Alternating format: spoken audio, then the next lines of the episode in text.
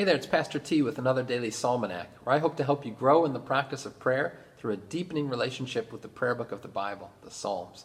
And today is the first in a three part series as we read, reflect upon, and pray back to the Lord the long Psalm 78. So today we'll look at the first section of it, and then in the next two days, the corresponding uh, and following two sections. So we begin with Psalm 78.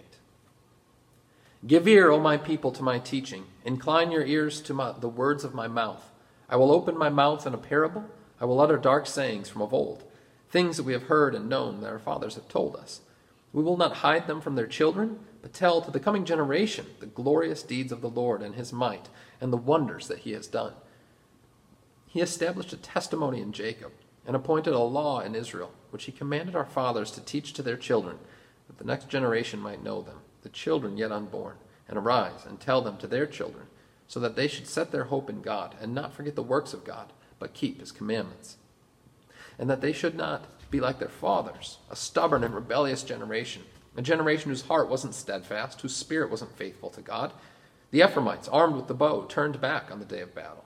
They didn't keep God's covenant, but refused to walk according to his law.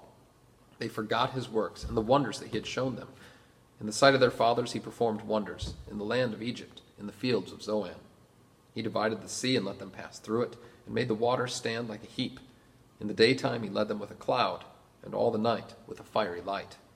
He split rocks in the wilderness and gave them drink abundantly as from the deep. He made streams come out of the rock and caused waters to flow like rivers.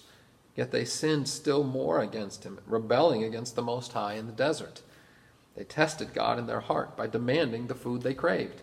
They spoke against God, saying, Can God spread a table in the wilderness? He struck the rock so that water gushed out and streams overflowed. Can he also give bread or provide meat for his people? Therefore, when the Lord heard he was full of wrath, a fire was kindled against Jacob. His anger rose against Israel, because they did not believe in God and did not trust his saving power.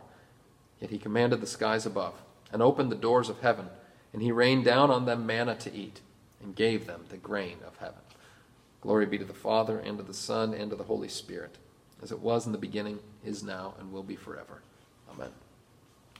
Psalm 78, as I say, is one of the longest psalms in the whole book of the Psalter. And what it does is it really gives, in a nutshell, a rather long nutshell, but a nutshell nevertheless, a history of the Old Testament people of Israel, at least, of course, to the point that the psalmist was writing. And I want to start today in this first part of this three part series looking at verses 5 through 7, where it establishes the importance of recounting this history, not just for the Israelites and for the psalmist, but for you and me as well. So it says, He established a testimony in Jacob and appointed a law in Israel, which He commanded our fathers to teach to their children, that the next generation might know them, the children yet unborn, and arise and tell them to their children, so that they should set their hope in God and not forget the works of God keep his commandments. Psalm 78, as so often in the scriptures, exhorts and enjoins the people of God to pass it on, to pass on the truths of God to the next generation. Sometimes people will talk about the prosperity gospel, the idea that, well, if you just believe in God, He's going to bless you and all will go well with you. But an uh, author by the name of Andy Crouch has tweaked that a little bit. And he said, what the scriptures really teach is not a prosperity gospel, it's a posterity gospel. In other words, that we are called as God's people to pass the message of the gospel and the truths of his word down to our posterity, to the next generation.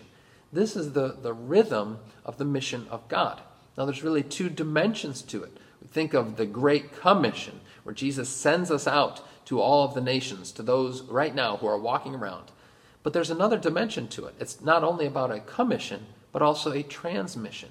This is what Psalm 78 is getting at about the transmission of God's truth to the next generation. That's why Psalms like Psalm 78 and elsewhere in the scriptures recount this history. It's a way of us to, to remember, to reflect upon, and to hand down to those after us the truth of God's word.